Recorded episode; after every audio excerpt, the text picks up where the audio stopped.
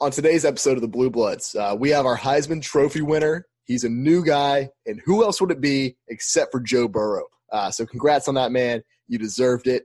Uh, we know you're listening out there. Anyway, today we have our Army Navy game recap, Heisman wrap up, All American roster recap, uh, our early signing day preview, and we're going to finish off with coaching carousel.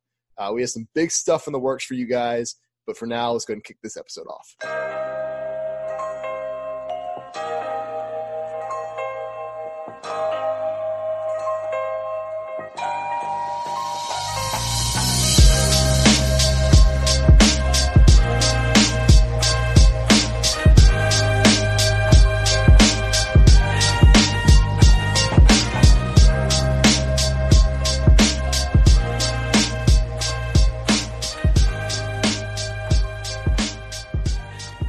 All right, so to start today's episode out, we have our Army Navy game recap. Um, and I don't really know what to say about this game other than Navy won by a lot.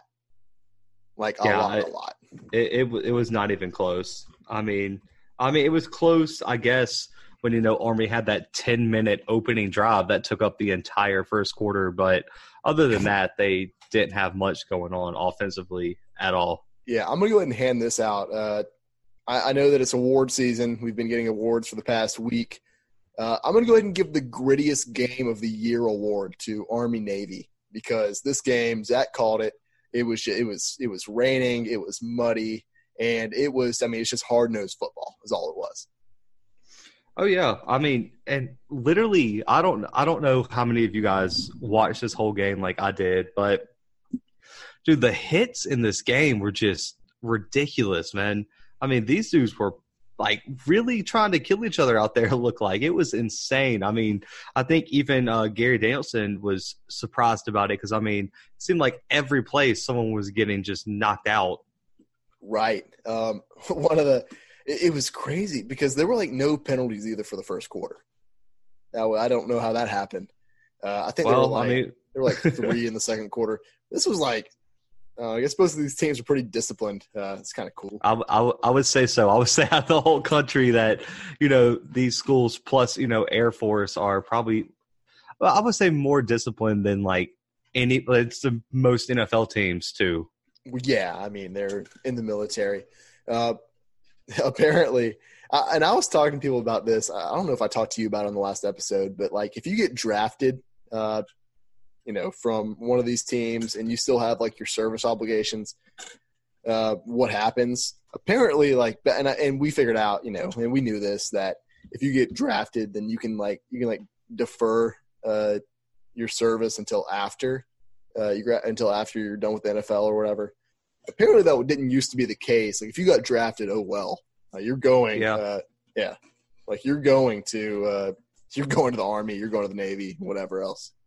Yeah, because I mean, did, isn't that what happened with uh, Roger Staubach when he came out of Navy? He had to go serve first, and that's it. Put like a delay to his uh, you know, NFL career. I mean, he had a pretty good one, I would say. But you know, what happens if he goes straight to uh, you know, the NFL? We could be having a whole different conversation.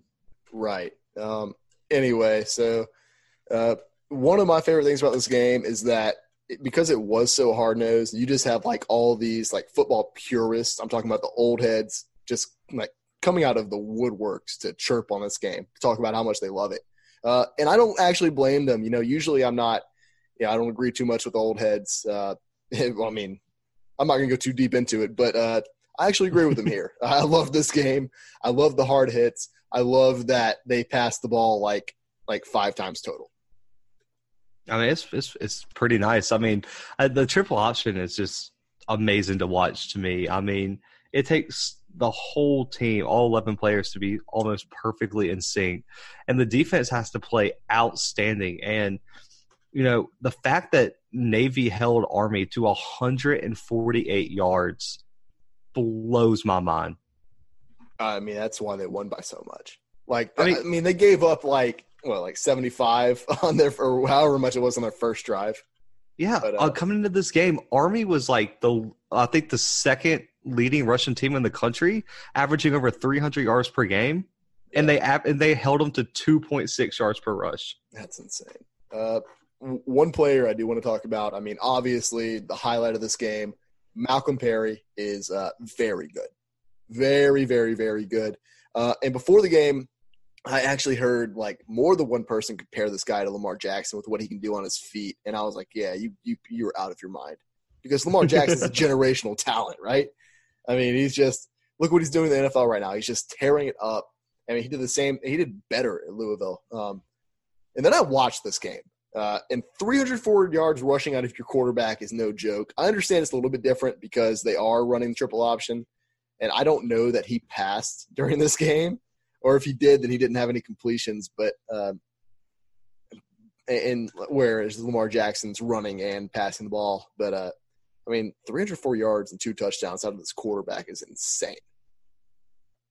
Yeah, uh, I can't. I mean, I don't even know where the one dude. I think he was a wide receiver that threw the one touchdown pass for. Maybe? Yeah, I think they ran. It was like the Philly special. Yeah, yeah, that was a crazy play.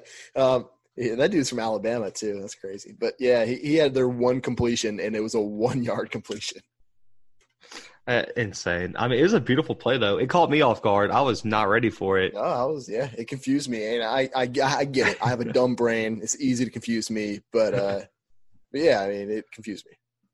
I, I just don't understand. Okay, so they don't throw a lot.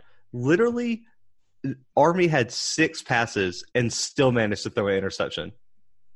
yeah, beautiful. Gotta love it. I, I mean, the, the, does that scream Army Navy or what?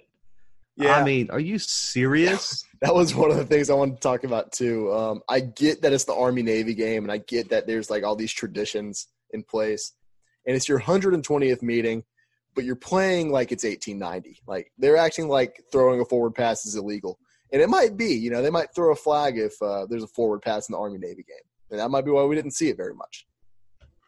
Very, very true. I mean, you know what I can't wait for is one of these teams to recruit a not a triple option quarterback and just like surprise everyone, come out looking like LSU and Joe Brady.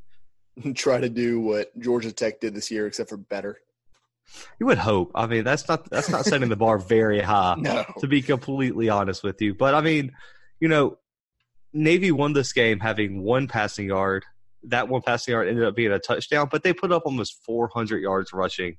That that's ridiculous, man. I mean, I, I am really really impressed with this Navy team, and they have a huge statement to make in bowl season too. They get to play a Kansas State team that you know has exceeded expectations, and if you know if Navy wins that game, they get 11 wins on the year. That would be insane out of a military uh, academy. You just don't see that. It's just not something uh, you see usually. I am super super impressed with this team. Um, I, I really am shocked. I wish Malcolm Perry had another year because that would be amazing. Right. Do you think he gets drafted? Uh, okay. If he gets drafted, it's not to be a quarterback. I could see someone no. trying to turn him into like a slot receiver. Patriots. Here Patriots, is your man. Call this guy. Here is your man. This would be amazing. But you know, there also could be a team. You know, the Dolphins, the Bengals, who could see what Lamar Jackson's doing and try to mimic it. But I don't think this kid has the arm to be the next Lamar Jackson. No. But I, I, don't see why he couldn't be, you know, a running back slash, you know, slot receiver. I mean, he's 5'9", 190 pounds. I think that's a little small to be an NFL running back, but that is the perfect size to be a slot receiver. And so right, I think exactly. this kid might have a future, but it also depends on how dedicated. I mean, we've seen – kids from these military institutes pass up the NFL because they would rather serve their country. So that's a big decision this kid's got to make, and you know we'll see. But I think if he wants a shot in the NFL, he'll probably get it. Yeah. Uh, one final thing I want to touch on in this matchup was uh, Navy's helmets atrocious. Ugly. Yeah, I hated them. That was horrible. I couldn't. Their I could jerseys not, were fire, but I couldn't figure their helmets out for like the first quarter, and then I realized that they just got darker around the holes in their helmets. That's all that it was. It looked like they uh, it, it, looked like leather helmets. I think that's what they were trying to do. I'm not sure. It was it was just bad. It was really bad. Yeah, not great, not great. But I mean, the uniforms overall, I'd I'd say that were pretty impressive. But yeah, those helmets Sh- should have done something else. Now honestly. I'll tell you what they could have done. They could have just come out in actual leather helmets to play. That would have been cool. I would have been on Just- board just- for that. All the way throwback. Yeah, all the way and like wear like the pants that you had to tie with a rope. Like just look homeless on the field. That'd be, that'd be tight. Uh, anyway, Uh, I'm, I'm for it. Hey, next year, I, I say we go for it. I'll write a letter. yeah, let's go. Hey, and if y'all do that, Zach and I will fly up to Philly. We'll go. That's not Facts. Facts. All right, let's go ahead and move on. Uh, our next segment, we've got our Heisman uh, Trophy recap, and we all knew it was going to happen. Joe Burrow won. I don't know that we knew that Joe Burrow was going to win by this much, though. Okay. I don't want to brag. I, I have witnesses. Like we were having like a thing at, at my apartment that night, and I was asked what I thought, and I I told my girlfriend and everyone that was here that I thought Joe Burrow would win and he would set a record by how much he won by, but I did think it would be where he would get what ninety something percent of the votes. Yeah, he was on, I think, 96% of the ballots. So, like, first of all, who left Joe Burrow off their ballot totally? I need to talk. Whoever did that. Uh, because apparently 4% of the voters just didn't put Joe Burrow on their ballot. Doesn't make And, sense. to and me. I want to talk to the three voters who had him third. Yeah, yeah. What like what's going on in your mind there? I I, I mean- listen. I don't understand second, but I I I I hear you. I hear I hear you loud and clear. But Do third want place, who? Do you, I mean, it's that's, this is not as atrocious as what I'm about to bring up. Who who in the world were the six voters who voted Jonathan Taylor number one? who was the voter who voted Tua number one? Oh God, that's so bad. He didn't even play. He played for like half the season. I mean, to be fair, he only missed what two games, like I mean, three, three, because he missed Arkansas too. You're right. three, and then he shouldn't have played an LSU game. He got hurt during. I mean, he got hurt at the very beginning of the. Uh, uh, what game was that? Uh, he got hurt Mississippi State. very beginning of the Mississippi State game. He got hurt like in the like I think it was the first half of the Tennessee game. Uh, he missed a lot of the season. Mm.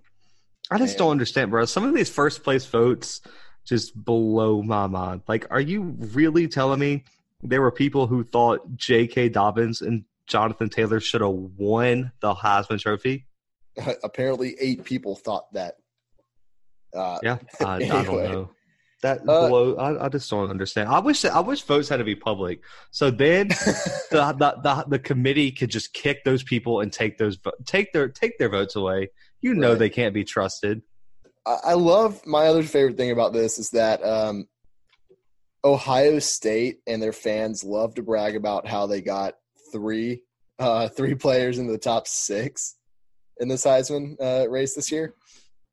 I don't know why you're happy about that. I would be pissed off if that were my team because you're taking votes away from your other players. I think. Yep, Yeah. So like exactly.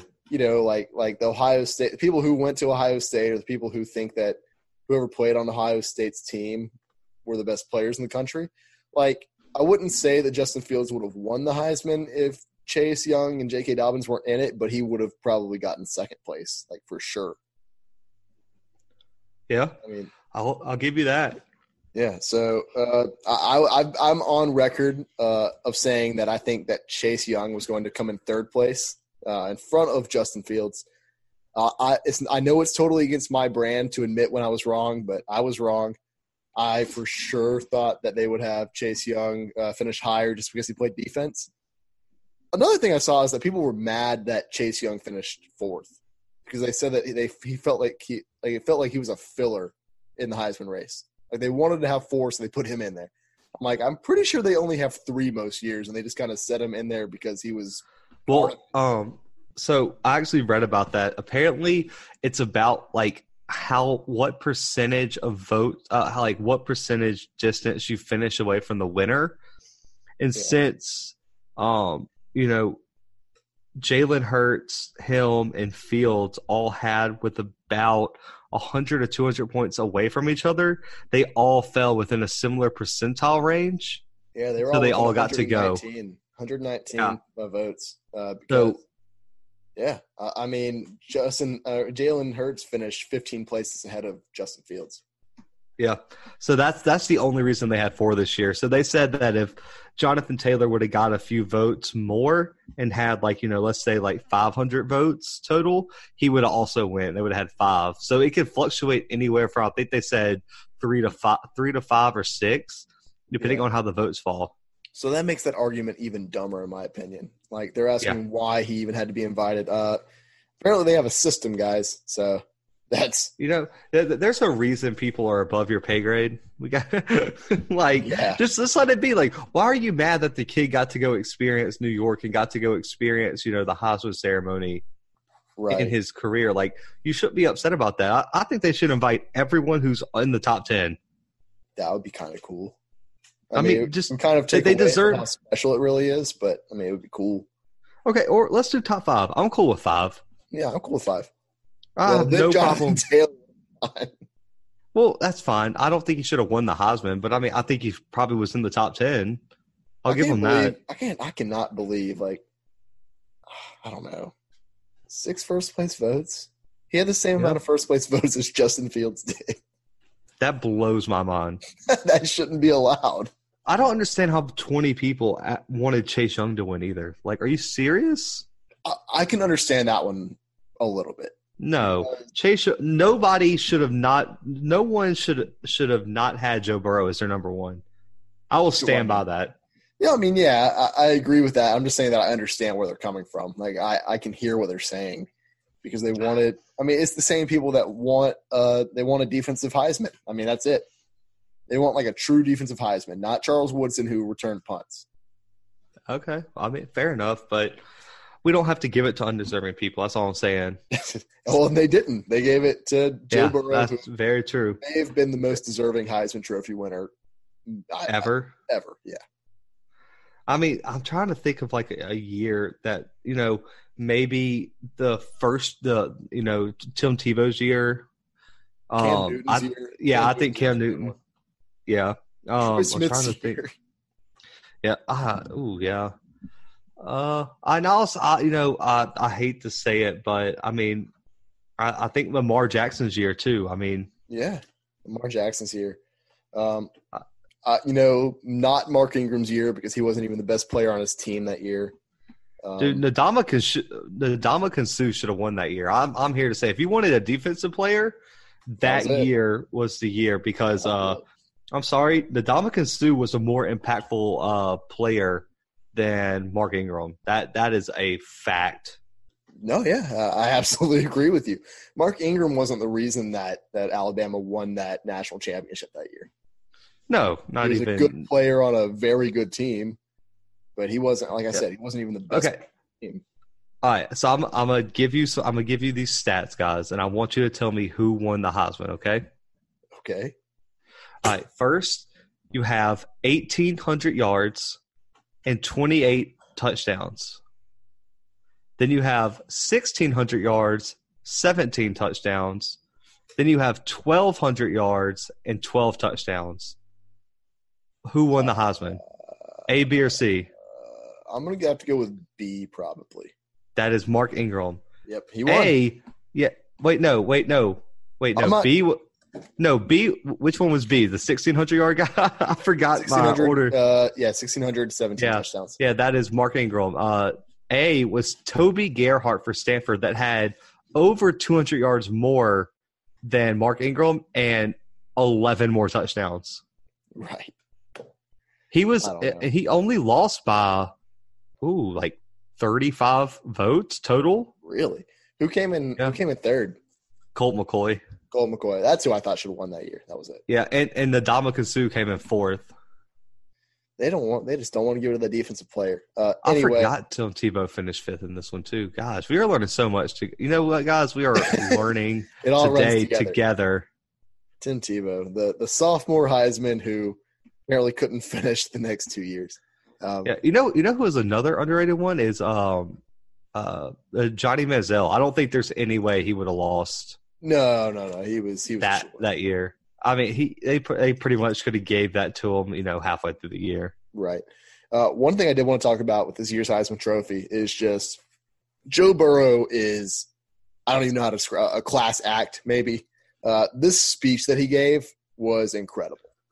I yes. mean, moving. It was, uh, dude, and, and like I've never seen any emotion out of this guy. Which good, good football guy, no emotions. We don't, you know, men don't have emotions, right? Um, and then you just see this guy start tearing up throughout his speech. I mean, he was, you could tell he was emotional, but uh, I mean, he thanks his O line first, which great move. He thanks Coach O, um, tells him how important he is to his family, and he thanks Ohio State, which was something that I don't think I wasn't expecting. I don't think a lot of people were expecting. It kind of caught off a lot of people off guard, but just a great move on this guy's part. I mean, just truly shows you how much of a class act he really is. Oh yeah, I mean, uh, I was very very impressed with you know everything about his speech. I mean, dude, the you know, and I just want to say this: the biggest thing that st- the biggest thing that I saw during the speech was Coach O's reaction. Oh yeah, dude, I'm sorry, man. Recruits are going to eat that up. I mean, are Oh, you man. serious, dude? He was literally just crying in the crowd for his quarterback because he loved that dude so much. Like, if you want to play for a coach that cares about you like that, guys, go to LSU.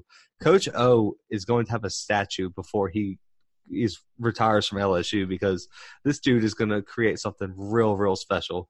I'm telling you, it, it- it's and there are coaches out there. I'm not going to act like Coach O's the you know the only coach in the in the country that loves his players like that. But he, I mean, he, he he's definitely a special guy. Um, and and what's crazy is is all the LSU fans that love him now who wanted him, uh, who didn't want him to get the job.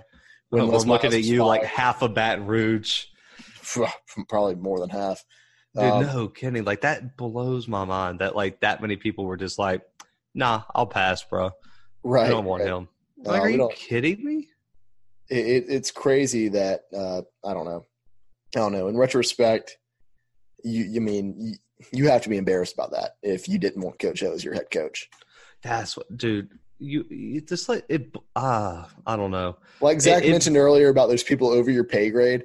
There's a reason that the boosters love this guy so much, and they loved him from day one.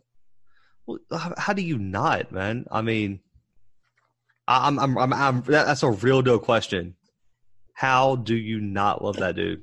How do you not love Coach O? I mean, and back to the Heisman talk. How do you not love Joe Burrow? If you don't like this kid, and if you don't understand, like if you after hearing this speech, after watching this guy play, the way that he that he holds himself, and that's that. I think that's one of the reasons that I think he's going to do so well in NFL. He just the way that he behaves himself is insane. I mean, if you don't like this kid, if you don't like Coach O, we don't care. Turn off the podcast. Do what you need to do.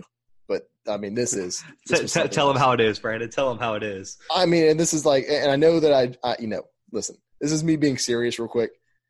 Turn it off. I, I'm not. I'm not kidding. so, um, anyway, I love it. anyway, I love it. and did you? I mean, did you see that uh, Joe Burrow's uh, after his speech, uh, the Athens area has raised over twenty thousand dollars for their food for their local food pantry. Yes, Insane. amazing. the guy that bet I think we talked about earlier this season. Yeah, we for sure did because uh, um, you mentioned uh, oh, what was it? Oh, it was the guy who bought the fifty dollar ticket uh, at two hundred to one odds for Joe Burrow to win the Heisman before the season started. Yep.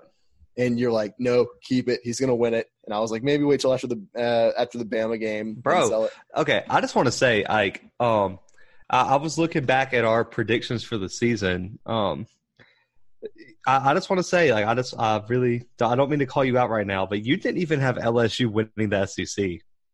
No, I didn't, and I know you did.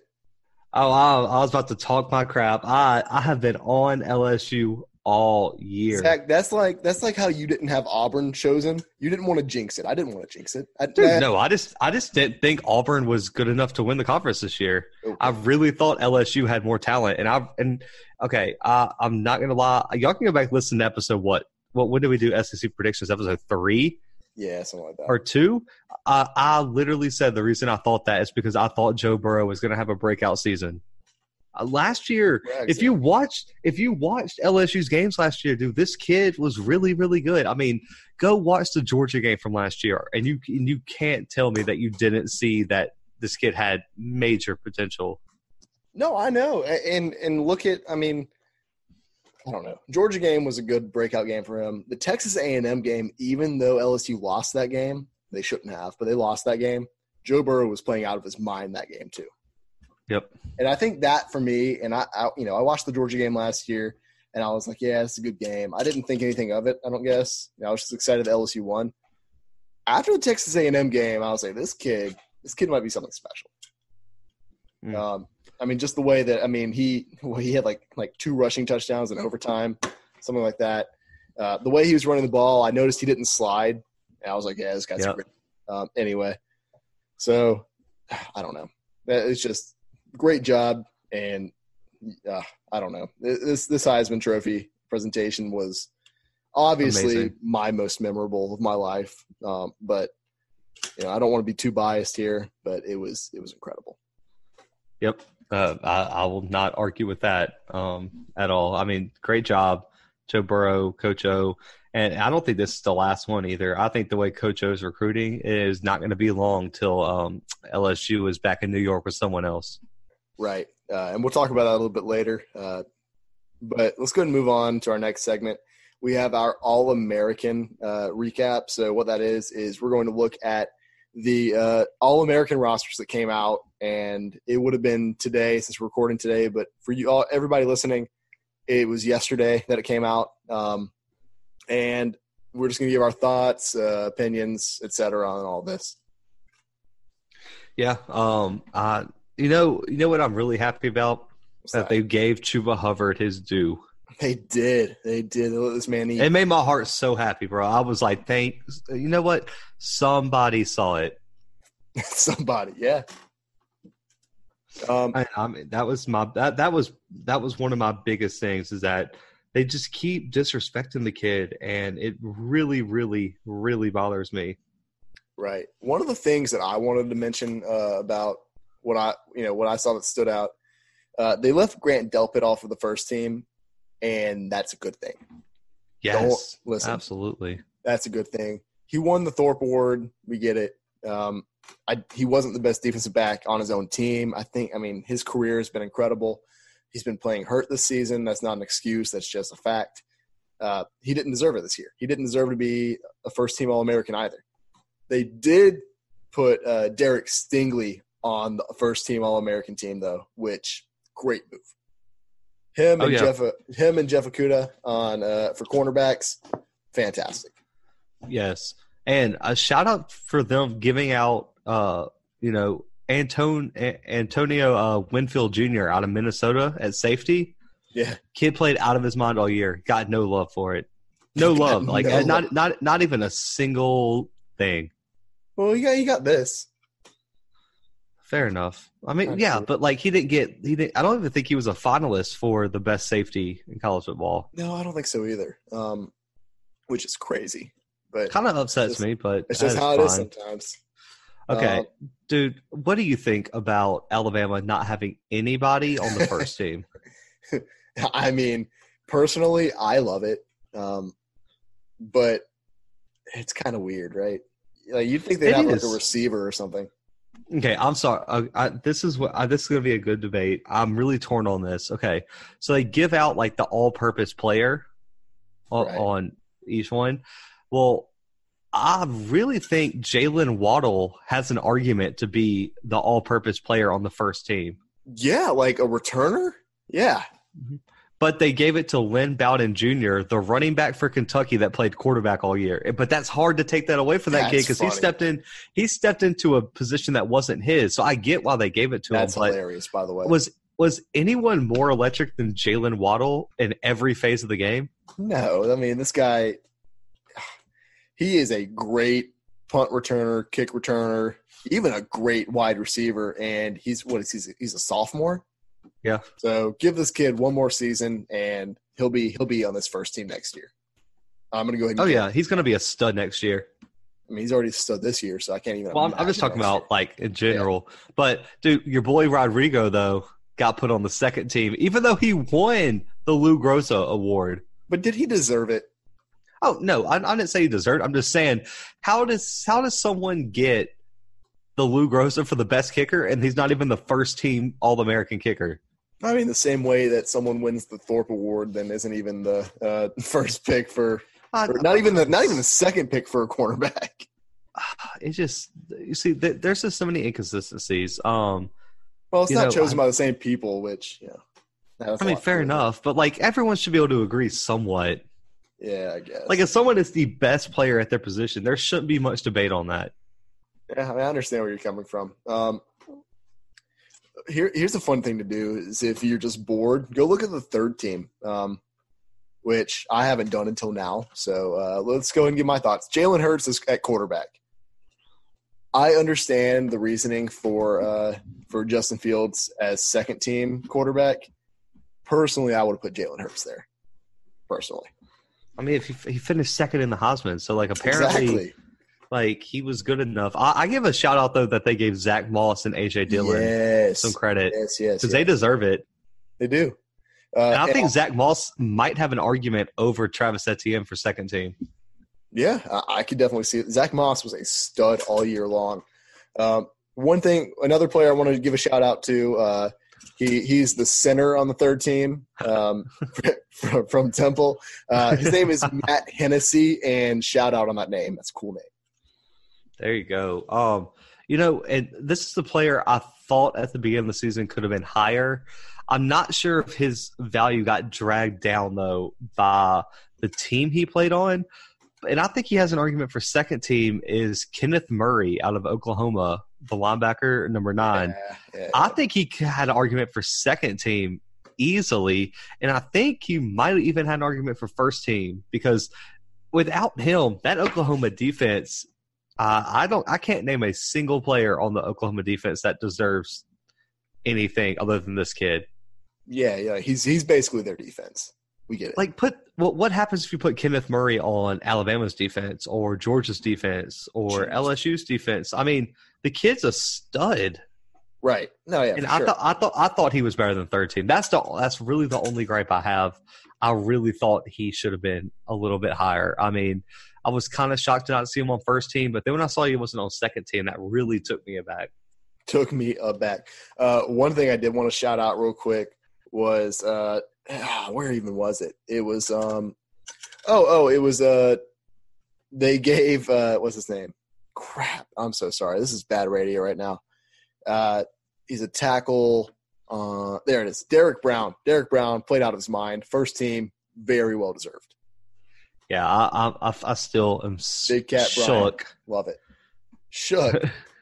Yeah, no, over the award. over the award. Yes, I'm still so upset um, that you know he got beat. He got it was the inside offensive lineman of the year, interior, and they gave it to a tackle. You can bite me. Yeah, I mean, I'm upset. He got he had a second he had a second place Heisman vote. who did he lose to? Um, he lost to the uh Penei Sewell, the the Oregon offensive tackle. Oh yeah, He's on first team too. yeah. He Kinda is also weird, on first team. Yeah, Ah, it just he's not it an bothered me. lineman. He's an offensive tackle. Exactly. That's what I'm saying. That's that's crazy. Uh, He, like, he finished second in the Bednarik, which was the best defensive player in the country. He finished second, and then he lost to this kid. Are you kidding me? I'm, Yeah. I'm still heated, bro. You struck a nerve. kind of tough. I'm sorry. I shouldn't have done this. You I- struck if a I nerve. didn't, if I didn't have to give one little shout out, then we could have avoided this. Um, exactly. Also- God, bro. also, does Utah just own the third team, uh, All American team? Because Yeah. They've got Zach Moss, uh, they've got uh, Bradlee Anae, they've got uh, I don't even. I think it's I think it's Leki Fotu. I don't know. Yeah, yeah, he's Hawaiian. That's kind of cool. I think. Uh, anyway, they've got three players on this third team, and that's that's pretty impressive. Uh, Trevon Diggs. People are going to be upset about that. People are going to be big mad about that. Yeah, probably. And I mean, then you got Xavier McKinney on the third team too. He's he's still without a head. I don't know if you can give it to him. No, no, that guy. Yeah, find find find that helmet and then come back to me. Anyway. so dirty, bro. So dirty. Yeah, but uh, I mean, shout out SEC again. Most, I mean, most players on. Shoot, I mean, What do they have? They, they had they had nine players on the first team and then 18 total. Yeah. Yeah, the Big Ten just can't catch up. I mean, they're one behind in both of those categories. That just, I mean, that goes to show you. Uh, that, that's just that SEC dominance everyone talks about, right? Yeah. I Yeah. mean, dude, pe- people get so mad. They're just like, recruiting doesn't really matter. I'm like, it, it really does. it kind of Like, does, yeah, like a lot. Yeah, I, I just hate people like that, man. They're just like, no, you could turn. I'm like, yeah, you could turn a bad player into a good player, but yeah, it would always be nice to have a five star, bro. Like, as much as you might not think so, I promise you, you would rather have a five star. Right. Uh, so let's go and move on from this segment. We have uh, two more. Uh, the first one that we're going to do is our early signing day preview. And this one's an exciting one. Uh, we haven't been able to talk about recruiting a lot in this podcast to this point, but it's something that you and I both love. And so can't, can't wait to share this with you guys. Yeah, and in case you guys don't know, we do have a lot. We have a few articles on the blog about recruiting. We dropped one today, um, you know, outlining the you know the top ten uh, prospects that are not committed yet. So that is definitely something to go check out. Listen so to this. When Zach says we, he means that he does, and he's going to go ahead and gain the Brandon stamp of approval on these very well written articles with a lot of insight. It surprised me too. I didn't expect this out of Zach, but apparently he's got it.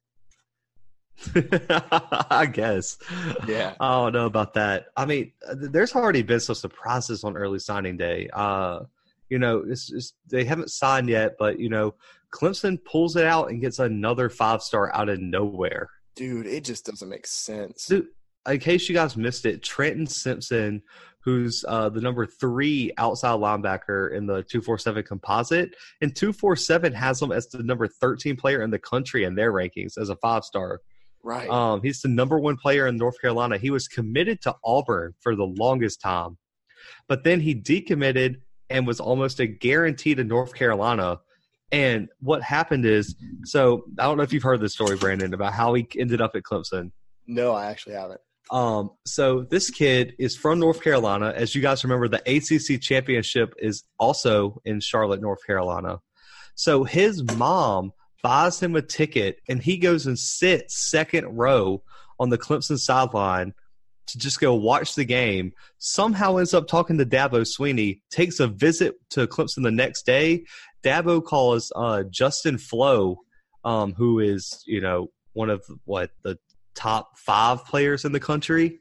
Yeah. Um, so Hughes think and tells him, "I need you to commit right now, or your position's gone." Flowe wouldn't commit. they offer Simpson. He commits on the field on his visit. That's insane. I love it. I mean, and are you like that's how rich Clemson is, bro? They can just tell two five stars, "Yo, who wants the position?" If you don't answer quick enough, the other one gets it. Right. Oh, that's insane. I can't So believe that that and the reason that's significant um, is that actually helped Clemson overtake Alabama again in the rankings.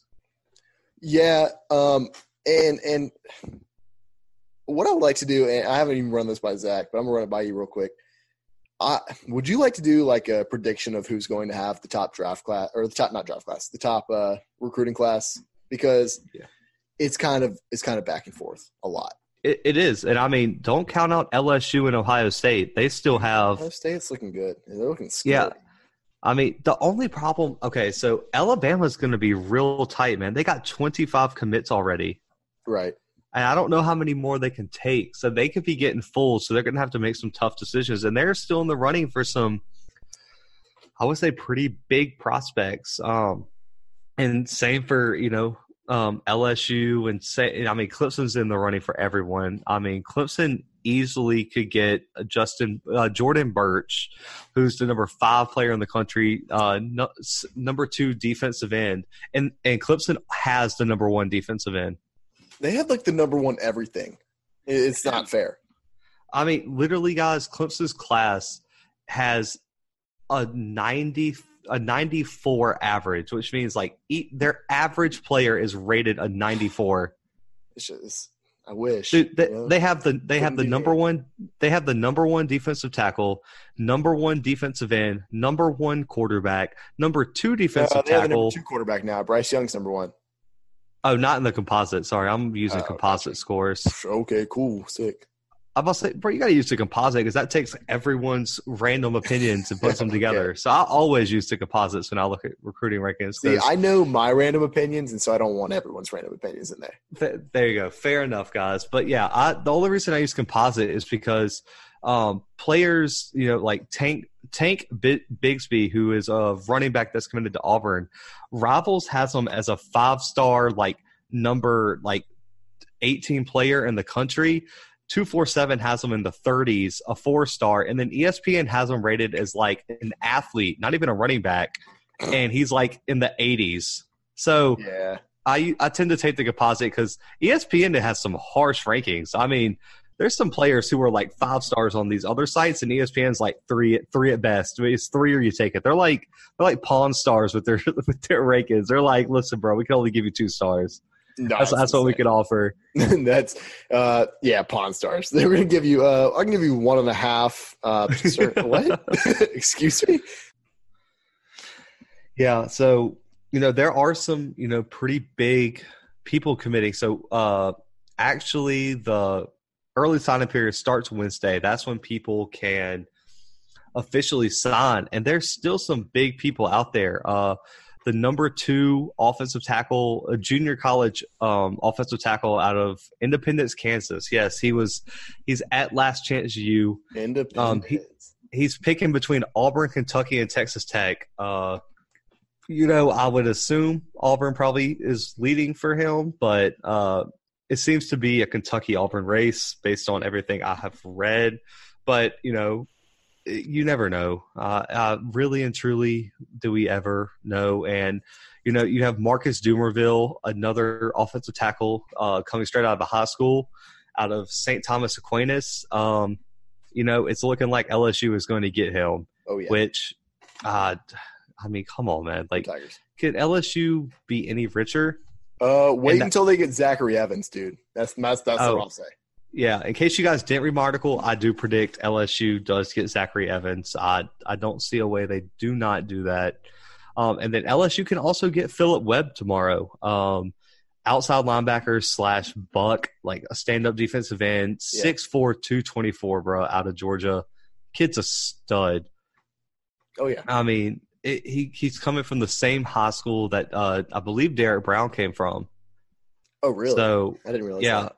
So huge. And then, of course, a big one five star Justin Flowe commits tomorrow at 1 p.m. Uh, coming out of Upland, California. He's an inside linebacker, number four player in the country, number one linebacker, number one player out of California. Right. You know, everyone thought Clemson was going to get this kid.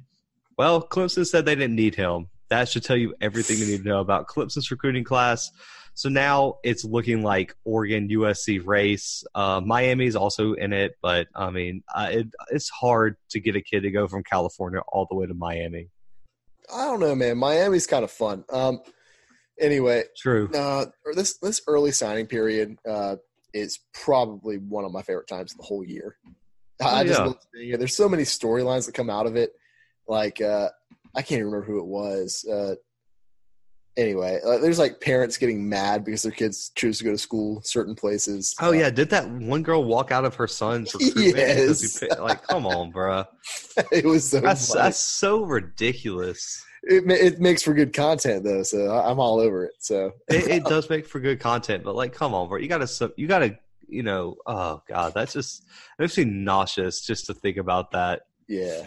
anyway, I mean, insane. But like you know, and also Clemson could also could get richer tomorrow. Uh, J- Jordan Burch, the number two defensive end we were just talking about. Um, yeah, he is also committing at 1.30 tomorrow. He he he's from Columbia, South Carolina. yeah. Clemson's almost a shoe in for this kid. Uh, the other school he's considering is Georgia. I don't know. Don't know. Couldn't tell you. Um, I couldn't tell you, but I'm I'm predicting Clemson. I Clemson's just so good. Like, bro, how are you recruiting like this? I need to know where the car lot is because your boy needs a new car. Because good lord, this is insane. I can't wait for for Justin Flowe to commit, dude. This guy. Yeah, I, I I think he's going to Oregon. I'm spoiling my article I posted today. Y'all go read it. I have good info in there. Uh, if you listen, you to, deserve to know. If you listen, you deserve to know what we write in our articles there, beforehand. There, you go. I think he goes to Oregon. I really do. I I think he's going to stay home. I think Oregon's building a culture there. I think he sees that. I, I think the uncertainty at USC hurts him. I I don't see a, a big time recruit going when Clay Helton could be gone before next year is even over. Yeah, I mean that's fair enough. Um, I'm trying to think about who the other unsigned or not unsigned, but like undeclared guys are. The guys who haven't committed yet. Uh, well, like, there's a lot of uncommitted guys, but not a lot of you know the big time recruits are waiting till the Under Armour All American game to announce. Yeah, I understand that, but I mean, there's still like there's guys that have committed verbally. Like a lot of oh, these oh, yeah. guys have committed verbally, but what I'm saying is like there are some guys that haven't committed verbally. Like Justin Flowe is one of those guys. Yep. And like it's, Jordan Burch, like you mentioned, he hasn't committed verbally yet. Um, yeah. Uh, yeah, it's so. it's going to be an interesting. So, guys, keep y'all's phones on.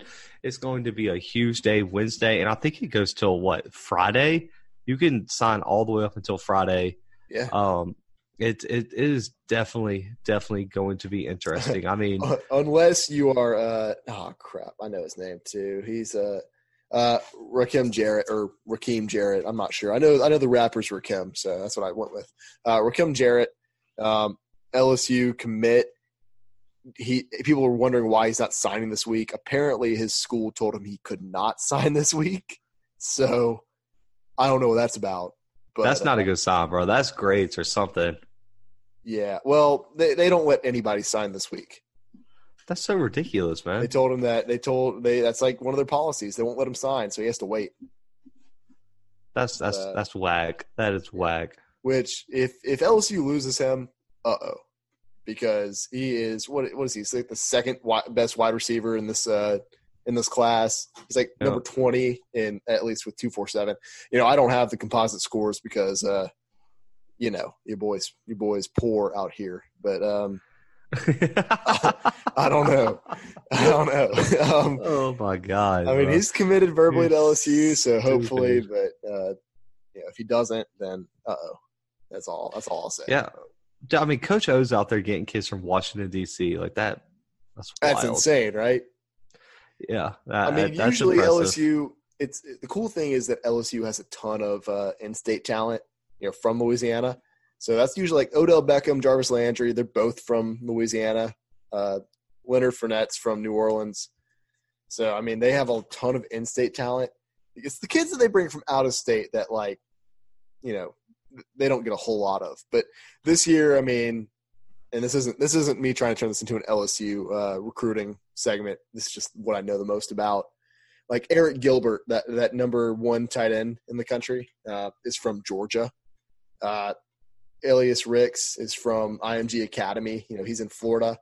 Uh, he's cornerback, committed LSU, like number 12 in the country. Anyway, what I'm saying is that you can tell the difference from this year to last year or any year in the past because LSU is getting like recruits nationwide. I, I, mean, speaking of LSU, I mean, I know a little bit. Uh, you know, I think the most underrated recruit in this LSU recruiting class is Ali Gaye. Um, okay. Um, he is a junior college prospect, dude, six six two seventy out of Garden City Community College. Right. Old dude is going to be a stud. A stud. I'm talking about. I, I, believe he's the number one defensive end out of um, uh, out of junior college right now. Yeah, I mean he's uh, only a three star, but well, I they mean, don't give five stars to uh, junior no, no, no, college people. No, I know they don't give five stars, yeah. and they I don't think they give a ton of five stars out to uh, to defensive ends either. But no, definitely not. I think the highest rated junior college recruit is only a four star. Yeah, if I if I remember right, which I mean blows my mind. Like I mean, you should be able to have a five star JC. I mean, if, if a dude go, like Cam Newton should have been a five star coming out of JC. Right, right, for sure. Like, come on, stop skipping. don't on. don't don't be don't be ESPN with the stars, guys. Come on, get your stuff together. okay, they're stingy with the stars, huh? dude, it's insane. I, am not a fan. Not a not a big uh, not a big uh, uh, stingy star fan. Not a big stingy star guy. Uh, anyway, so I don't really have too much else to say about recruits. Uh, catch us later on to talk about who signed and who didn't this week. Uh, That's right. anyway. So we've we've got a lot. We're gonna have a lot of thoughts. Is all I'm gonna get at. Uh, anyway. All right, let's go and move on to our last segment of the day. Uh, we have coaching carousel. This is Zach's time to shine. Uh, some would argue that that the early signing day preview was Zach's time to shine. Some would argue that this whole podcast is Zach's time to shine. So, uh, Zach, go and There take we us go, away. guys. There we go. Um, so first, you know, we, we kind of cover some of these, so I, it's kind of hard to pick, but we have a lot of actual new ones today, which is kind of cool. Um, so Boston College made a hire. Um, they got Jeff Hafley, who is uh, Ohio State co-defensive coordinator. I like Um, it. I, I mean, what what would you say? What would you get? We're gonna keep with our. We're gonna keep with the you know theme. What is your what is your rate on the hire here? First of all, I will throat punch you if you give another ten out. That doesn't deserve it today. Uh, Second of all, I really like this hire. Actually, um, it wasn't one that I really saw it coming. I don't. I mean, I don't know who really would have, uh, but um, I, I like it. Uh, Boston College got a co-defensive coordinator from Ohio State, especially. I mean, this guy in particular. Uh, I'll give it uh, mid sevens. Let's go seven four. Uh, yeah, I gave it a seven. Yeah. Um, Good hire. I stick. I'm sticking with my um, you know, uh, whole number scale here. Um, you know what? I want to hear it. We'll, see what ten I give today, but um, Uh, Yeah, I don't. I don't mind it. I mean, he. he I mean, I think uh, if you're on any defense that turns out prospects like Ohio State's, you, we know you can recruit. yeah, and right. you know, working under Urban Meyer, working under uh, Day this year, uh, you know, I, I think this. I think this guy has a lot of knowledge that can be brought to Boston College, and he's staying somewhat in the same region. Um, you know, I guess it's a little bit more northeast, but Yeah, I think he can. From the Midwest. I mean, that's kind of different. Yeah, but like, I mean, do you, Ohio State pro- probably recruits all the time from the Northeast. Yeah, that's fair. So I, I think it's a great hire, and the ACC is down, man. So this kid has nothing to go but up with this Boston College team. I mean, uh, outside of Clemson, who's going to really give him a challenge? Uh, I don't know. I really don't. Um, because I mean, Boston College is always one of those teams. It's kind of like middle of the pack. Um, in the ACC, uh, they haven't been great for the past however long, but uh, I think this coaching hire can really kind of boost them up. I don't think they're going to beat Clemson under his tenure, uh, and if they do, it's really going to surprise me. But uh, I think he can probably move up from the middle, like bottom middle of the pack with Boston College to somewhere around like the middle, upper, maybe even upper tier in the ACC. Yeah, I agree. So next, we got Appalachian State. They hired Shawn Clark or promoted Shawn Clark, who has been the Appalachian State offensive line coach for the past four years. Right. Uh, n- never been a head coach anywhere. So, what what would you say about this hire? I actually, and a lot of people don't know about this guy, uh, about Shawn Clark. Um, and granted, I didn't know a ton about him either um, until recently. Uh, I, I like this hire as well. Um, I like the Boston College hire. I might like this one even more. Uh, like I said, people don't, you know, people don't know Shawn Clark. He's never had a head coaching uh, job.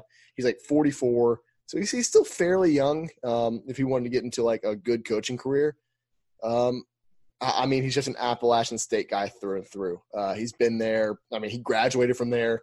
Um, I mean, he just signed a new contract uh, for this head coaching job. They gave him five years, which is kind of uh, kind of weird to me. I don't know why you'd sign just a brand new guy for five years. I understand he's been there, but uh, they did it. I'm gonna give this one a. I know I said I, I liked it better than the last one. I'm gonna give this one a seven point two. I like this one about the same. Dang, I gave it a five. Really, you don't like it? I, I, okay, so I don't hate it, but I think it's always a risk when you hire a coach with no head coaching experience. Yeah, I get that. Uh, I think it's different when you're playing in the Sun Belt. Oh yeah, no, for sure. I'm not. No, I mean, and like you said, he's Appalachian State through and through. He knows the system, so I don't think there's going to be a huge drop off. But man, he has a lot to live up to. I mean, Yeah. that is going to be Oh, yeah, tough. And I just, you know, we've seen a lot of these hires fail. You know, it's it's it's a lot different being an offensive line coach and going to be a head coach. Right. and I, I I think it's a risk. And you know, if it pays off, I could eat my words. That's great. I, I hope he succeeds. But I just think compared to other hires, I would give it a five because there's always a risk hiring someone like that. All right, I, I get what you're saying. I, I did the same thing for Arkansas when they hired an O line coach. Yeah, kind of. I mean, yeah. And then speaking of O line coaches, we got Memphis. Uh, they hired Ryan Silverfield, which was the Memphis offensive line coach for the past few years. Um, and I give this one a five as well. really, The same thing as it goes. It's the same thing. It's an offensive line coach that's been in the system. They think he knows the culture and can keep what they've had going, like make that continue.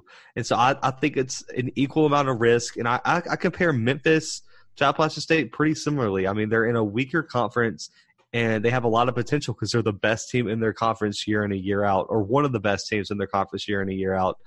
And you know, I, I think it's a similar type hire, so I'm going to give that one a five as well. I I've been reading into this guy a little bit more than the other ones. Um, and a thing I like about when they made this hire was that they gave this they gave this guy the interim job like what like a week ago, and uh, like a week ago, and all of a sudden, you know, they've they've they've been in talks with other head coaches, and they gave this guy the job. I mean, they said he won it outright. So uh, I don't know. Uh, I don't want to give it a super like great grade like I gave for Lane Kiffin in the nines. I'll give this one like an eight point one. I really like the way that they they're staying. I think he's going to prove a lot of people wrong because I think a lot of people are thinking the way that you are. Uh, they don't believe in this guy. I do, and so I'm going to give it uh, what I say eight point one.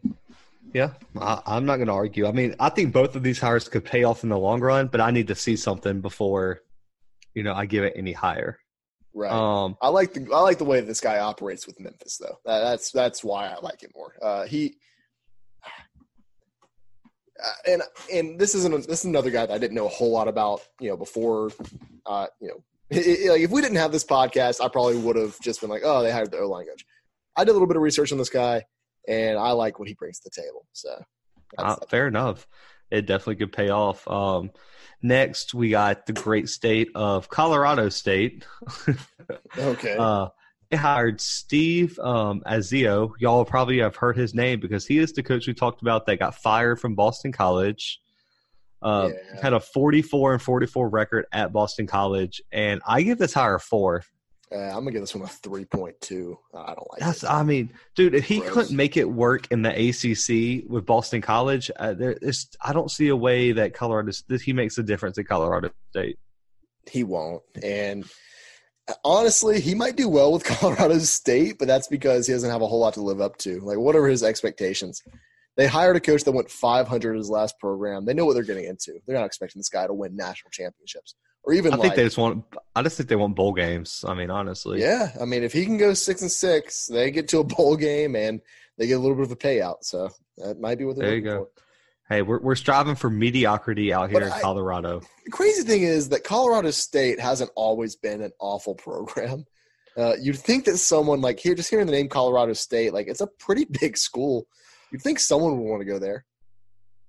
Well, I mean, they got a former ACC coach who had, I think, I think Boston Boston College has competed some years for the ACC, but Right.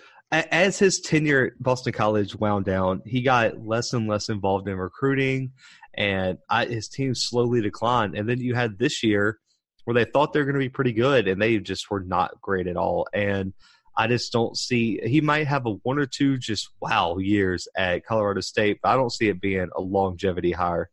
Okay, I get you. Uh, next, we got the GOAT School in Florida Atlantic. Um, right. They hired Willie Taggart, who went nine and twelve at Florida State.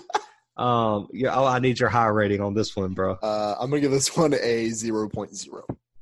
A 0.0. I gave it a six. Really? Uh. Okay, so okay, so here's what I remember having this conversation with with uh, one of my friends. He asked me about what I thought about Willie Taggart being hired at Florida State, and I said I thought Willie Taggart is, was a decent coach, but that was too much to ch- bite off on his. You know, uh, there was no way he deserved the Florida State job. I think Florida Atlantic is the perfect place for him. it's a it's a tier a lower to mid tier school that gets recruits that don't make it in big programs but still have talent. So it's like the Last Chance U NCAA, have some talent. The expectations are not national championships like at Florida State, and he can get this team to a bowl game, and he will be the coach here for a few years. Right. What's funny to me about about Willie Taggart is just watching because if you look at his uh, coaching resume, it looks like it looks like um, like a mountain because he starts out at Western Kentucky, right? That's his first head coaching gig in 2010. Western Kentucky. So like you know, not great, not a great job. Uh, you get to start out somewhere though. So he's starting out pretty low. Moves on to South Florida after that, um, which is like a step above Western Kentucky, but you know whatever. Then he peaks with Oregon and Florida State. So he's at the very top, right? And he was he was only at Oregon for one year, right? Yeah, he was only there for a year. Dude, how happy do you think Oregon fans are? Oh, so happy. But what I'm getting at is that now he was at the top with Oregon and Florida State, and now he's moving back down to Florida Atlantic. What's going to happen And what's going to be his next job? Is he going to be coaching like high school? High school, yeah, uh, that's high school in Florida. He's going to be the next coach of like IMG Academy. Oh, oh I don't think he deserves that. oh, Baker High School. Here comes Baker Willie Taggart. High School. All right, he's, he's gonna take. He's gonna take. He's gonna take over for Jack French at Faith Academy. Faith Academy. Yeah. Anyway, oh, but next is a job that Brandon hated for a few minutes, but had a deep breath about. The UNLV job almost stole away Dave so Aranda glad. from LSU. So, so where did they go after almost hiring Dave Aranda? They got Marcus Arroyo, who was the Oregon offensive coordinator. Um, and I thought it was decent. I give it a yeah, six. I don't hate that. Um, um, I mean, not at all. I mean, he has experience recruiting the West Coast, and he got Justin Herbert. That fire. Fair enough. Fair enough. Uh, Oregon has weapons, so I, I, give I give it a six. Offensive I, weapons are a plus. I hear you loud and clear. Um, there's nowhere to go but up for UNLV. I don't think so. Uh, six. I'm gonna give this one a uh, six point eight, like almost a seven uh, it's definitely a step up. So that I, I don't think hired Oregon's defensive court. Crazy that they went from I don't even know who they had. I don't even know who their coach was. But from yeah. this guy who apparently just wanted to run the program into the ground to almost Dave Aranda and now this guy. So that's good for them. Dude, I, I give them props for shooting for the moon. They were like, "Yeah, we're UNLV, but guess what? We're going to get the hottest girl in prom." The reason that I didn't want to, yeah, the reason I didn't want to give this anything higher than a 6.8 is because I think UNLV could have gotten Lane Kiffin just because they're in Las Vegas. No, uh, okay, the funny joke, but like Ole Miss was knocking, bro. okay. and have you been to Oxford? Uh, I've never been to Vegas, but I want to. Well, I mean, Ox- I said Oxford, bro. Yes, I've been to Oxford. What about it? Lane Kiffin about to be up in all the sorority houses. It's about to be a problem. I don't. I don't it, think. Okay. I mean, never, dude, never he was mind. kissing. He was kissing babies on the runway already. He is at home. Yeah, yeah. You know who else Lane kissed Kiffin, baby? Lane Kiffin doesn't see age. He will kiss whoever. Dog. Do you know who else was kissing babies on the runway? Nick Saban. That, that's all you need to know. There's a correlation there. Um, listen, I, I hope that that's what Alabama sees, and they're like, yeah. five years down the road, they hire Lane Kiffin, and then he sets the place on fire. That's what I hope for. Every dude, I hope, dude, because Lane Kiffin, like, he reminds me of Jay Cutler of coaching. like, he he doesn't care about his career. He's just going to okay. self sabotage. He's he's he, he's he's just like a suicide bomber. He goes in everywhere, blows the place up. That's it. That's a wrap for Bama. That's insane. And I mean, dude, he has like that weird hair, the flow. It just he's too old for that now. Oh, I he's love go, it. He's going through his midlife crisis, man. It, it's good. a problem. Good. I've already been through mine, so that's that's good. Bro, he, he's going to show up on recruit. He's going to recruit people on Harleys. That, that's that's. he's going to pull. Uh, what's his name? The Arkansas guy from Arkansas. Crap. Oh, Sam Pittman. No, they're all. Is that is that who it was? Their old head coach who got in the oh. motorcycle accident. Oh no, Bobby Petrino. yes, Bobby Petrino. yes, he's gonna pull that because he's definitely oh, going to be having an affair when it happens too. Oh god, But anyway, uh, sorry guys, we got way off topic there. yeah. Uh, next, we got Old Dominion. Um, I don't know how excited you guys are to hear about this, but they hire somebody, uh, Ricky Rahne, who was the Penn State offensive coordinator. pretty Um, good. I give it a three. Yeah, my, my pretty good was sarcastic there. Um, have has anybody seen Penn State's offense this year? They just don't. Exist. I was about to say, bro. Can you Um, imagine Sean Clifford on Old Dominion? Right. No. Um, I don't want to give it a three because it is a coach from from a Power Five school coming to uh, a Group of Five school, but I'm going to anyway. Three point four. That's my rating. Bat high. Okay, fair enough. Yeah, we're not going to waste y'all's time with Old Dominion, and we're going to waste even less of your time with this next one.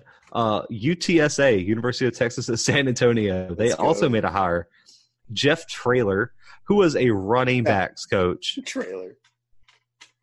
He was a running backs coach, Where at? Arkansas. Oh God, dude, are you serious? Uh, uh, um, one point two. I said a one. Are you Yeah. serious? Bad. You couldn't even get someone who was a coordinator. Running at Arkansas.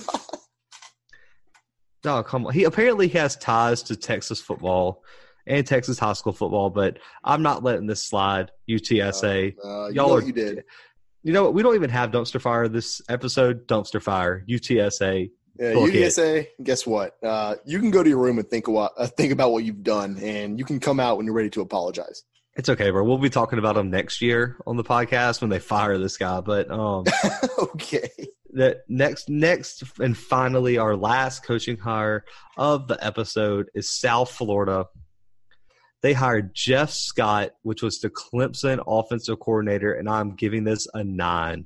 Uh, I'm gonna give this one a one million. Uh, no, I'll get. Uh, listen, nine point five. I'm saying, bro, Great this is this is amazing hire. How did how did they pull this? That doesn't make sense to me. I I don't know, but you know what? I, I this right now. Okay, we've had a lot of good hires. Uh, this this is up there. Yeah, yeah. I mean, This this is up this there. is this is my highest rating one so far. Dude, I almost gave this one a 10. I'm glad you didn't. Oh, I'm glad you didn't. Dude, come on. Are you serious? Nine point five. That's the perfect score. Oh my god. But no, I mean, are you like you get a uh, so apparently this guy was so important to Dabo Swinney. People were calling him Dabo's right-hand man and that Dabo was upset that he was leaving. I bet he like was. really upset.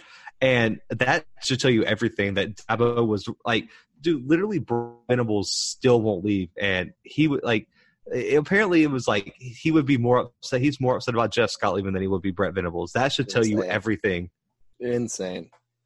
So I think this is an amazing hire. I mean, we've seen South Florida get up to what number two in the rankings back in like 07. Yeah, I mean I they were good back dude, the day. Jeff Scott is the best hire that they could have gotten, and I think this guy is. I, I do not be surprised if South Florida wins the AAC in the coming years. Do not be surprised. Yeah, we're calling our shot right here. Um, I don't know. I, definitely a great hire in my opinion. Um, but even better because they fired Charlie Strong to do it. So that's Oh, that's yeah. cool. Anyway, so Facts. yeah, uh, that's our coaching carousel this week. But geez, there's there's so many coaching hires. Like this is a good segment. Yeah, but we got y'all caught up for now. Like you, like like you guys know, we're gonna you know keep bringing you guys coaching hires each episode as they happen. Um, eh, I'm assuming that we're probably not going to be done anytime soon. So, uh, Right. stay tuned. Stay tuned. Don't don't hang up that phone yet. All right, so uh, that is our episode today. Watch out this week. I'm not sure how many episodes we're going to put out, but bowl games are on the horizon, so stay tuned. That's all I'll say. Stay tuned. Oh yeah, uh, guys. Uh, yeah, it could be anywhere from three to five. We don't know. So be ready. You guys have a treat in the coming months. I'm talking about. It, it's going to be a long. I mean, it's going to be amazing. Yeah, uh, how many this is- episodes we're coming out with, and we have. We have a lot on the deck. We are trying to get people to come on the podcast. You know, keep you guys engaged. So, anything that y'all want to talk about or look forward to, message us.